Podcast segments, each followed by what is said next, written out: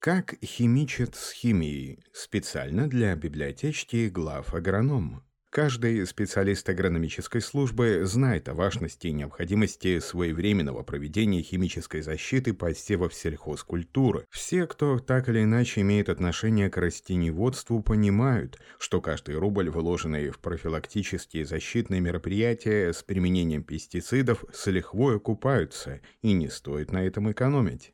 Не секрет, что современные средства защиты растений порой стоят очень дорого, но при этом в вещественном плане имеют минимальные размеры. Бывает так, что отправляют машину за пестицидами, а привозят их буквально в сумке.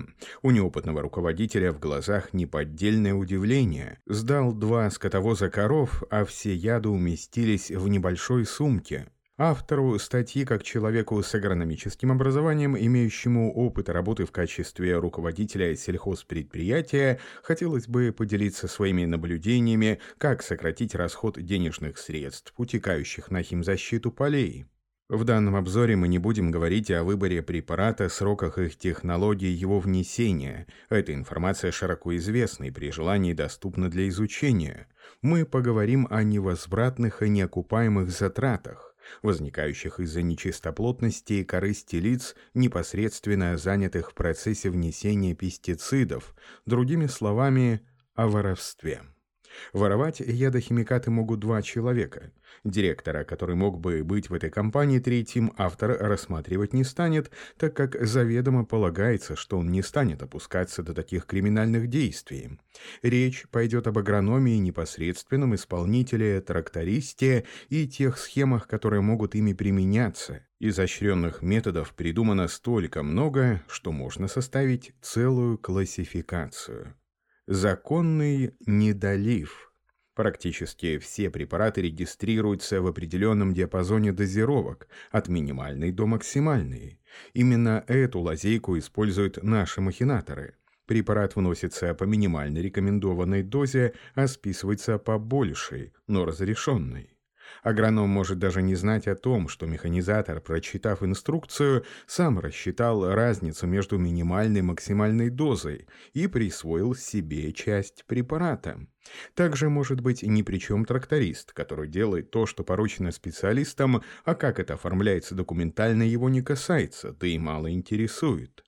Продуманный недолив. Продуманный недолив происходит, когда рекомендованная доза уменьшается ниже минимально допустимого порога на 25-30% или более.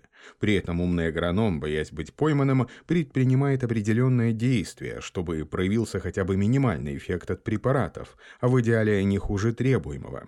Во-первых, он может добавить к рабочему раствору азотное удобрение – КАС. 5 килограммов по действующему веществу на гектар или мешок мочевины на 10 гектаров обработки. Во-вторых, привлекается эффект синергии, взаимного усиления действия некоторых препаратов. Например, при внесении по моркови дезагарда в баковые смеси с граминицидом можно уменьшить их дозы до 50% от рекомендованной, но при этом пестицид списывается в полной дозировке. Банальный недолив. Злоумышленник просто уменьшает дозу препарата или же не применяет его совсем, не задумываясь о последствиях. Здесь вариантов тоже может быть несколько.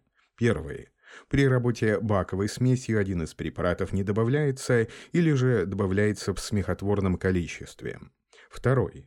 Банально не заливают или мало заливают препараты, ездят по полю, изображая кипучую деятельность. Третий. Обрабатывают только края полей, создавая видимость эффективной работы. Тогда с дороги все выглядит красиво, а заехав в центр поля или на противоположной дороге край, можно обнаружить вопиющую картину. Полгода – плохая погода. Списать препарат удается и под предлогом плохих погодных условий. Например, в день, когда прошел дождь, агроном показывает по путевому листу увеличенное количество гектаров, а затем оформляется акт и проводится повторная обработка замоченных площадей. И волки сытые, и овцы целы. Дорогой, как правило, оригинальный препарат меняется на более дешевый аналог дженерик. Например, нечистый на руку фермер предлагает агроному за определенную плату произвести обмен, а учитывая, что разница в цене препаратов бывает порой в несколько раз, то агроном соглашается. Так он считает, что деньги заработаны честно, так сказать, и волки сыты, и овцы целы. Во-вторых, препарат заменяется на такой же, но имеющий определенные недостатки.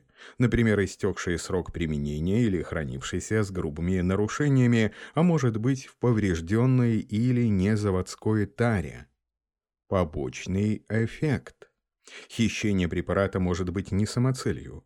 Порой оно происходит как побочный эффект от воровства топлива, когда уменьшают расход рабочей жидкости и накручивают гектары. Впоследствии пестициды могут быть похищены или их просто заливают в последнюю бочку и вносят в сумасшедшей концентрации, получая ожоги или даже гибель культурного растения. Еще вариант: вместо раздельного внесения несовместимые препараты применяют в баковой смеси, а топливо списывают как на две обработки. Как минимум нет эффекта, а как максимум повреждения посевов. Противодействие воровству. Уважаемые руководители сельскохозяйственных организаций и подразделений, очень внимательно относитесь к организации и проведению работ по обработке посевов химическими средствами защиты. Вот некоторые приемы, которые помогут взять ситуацию под контроль. Первое. Приобретение и установка специальных средств мониторинга, навигаторов, топливомеров на сельскохозяйственную технику. Зная, что его передвижение по полю отслеживается, механизатор или агроном должен будет как минимум ездить по полям. Второе. Склад с ядохимикатами отделить от агрономической службы, не на словах, а на деле. А то приходится порой встречать ситуации, когда агроном берет ключ у кладовщика и орудует в складе, как ему заблагорассудится. Препараты выписываются постфактум и только с его слов. Третье. Ввести строгий учет и жесткое требование возврата тары на склад. Особо дорогие препараты необходимо отмечать гербовой печатью, чтобы не подбросили пустую упаковку, взятую в соседнем хозяйстве. Во-первых, хранить остатки пестицидов следует в оригинальной таре, а во-вторых, хищение солярки вашими механизаторами часто происходит в ваши же канистры. Четвертое. Закрепление ответственных за полями. Во время химобработки и посевов необходимо личное присутствие ответственного специалиста. Лучше всего, если это будет человек со специальным образованием, но подойдет и работник бухгалтерии. Не стоит ставить полеводованьку, который за бутылку чернила еще и поможет прятать канистры. Пятое. Строгий учет ведения документации. Журнала применения пестицидов, книги кладовщика и прочее, а также подробное и своевременное заполнение путевых листов, где указывается урочище, количество гектаров, препараты и доза. Шестое. Составление актов по итогам работы с пестицидами. Истек срок ожидания после применения препарата, пусть агроном с назначенной комиссией едет по полям и под роспись всех участников обследует поле. Седьмое. Личное внимание. Если подчиненные будут знать, что вы лично регулярно посещаете места проведения работы, вникаете в технологию, то велика вероятность того, что они побоятся делать что-либо незаконное. Восьмое. И, пожалуй, самое важное. Вы должны иметь под своим руководством честных, мотивированных специалистов, которые гарантированно не станут заниматься хищениями и, кроме того, сумеют удержать от подобных действий непосредственных исполнителей. Так что, руководители и специалисты, будьте бдительны.